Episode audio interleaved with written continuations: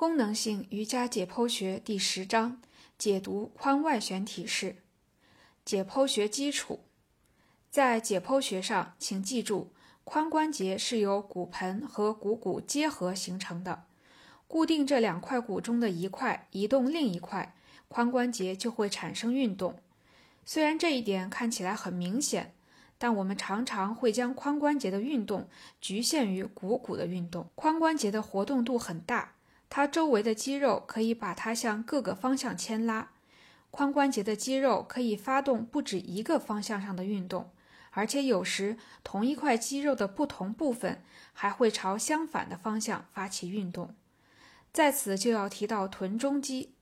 臀中肌前部可以屈髋并使髋关节内旋，而其后部会伸髋并使髋关节外旋。更为复杂的是。当我们在标准解剖学姿势下屈髋时，髋关节所感受到的阻力与其他姿势下屈髋所感受到的阻力是不同的。我们已经在第一部分的髋这一章中讨论过这一点了，但我还需要重申一遍，因为之后讨论的最困难的体式中就会出现这样的情况：要想把腿盘到脑后，髋关节必须做出几种运动，包括屈曲。外展和外旋的组合运动，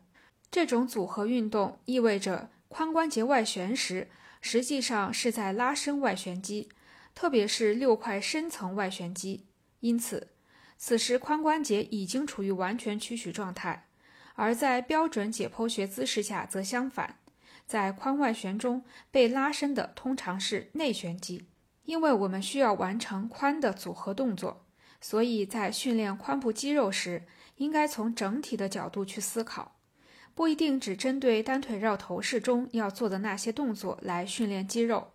因为同一块肌肉可以完成不止一个动作。在我看来，在练习时尽可能做到接近目标体式是最好的，但是改变一下肌肉的牵拉方向也会有所裨益。臀中肌既是髋关节的旋转肌，也是髋部的外展肌。在髋关节内收时，这块肌肉会被拉伸。现在考虑这一点，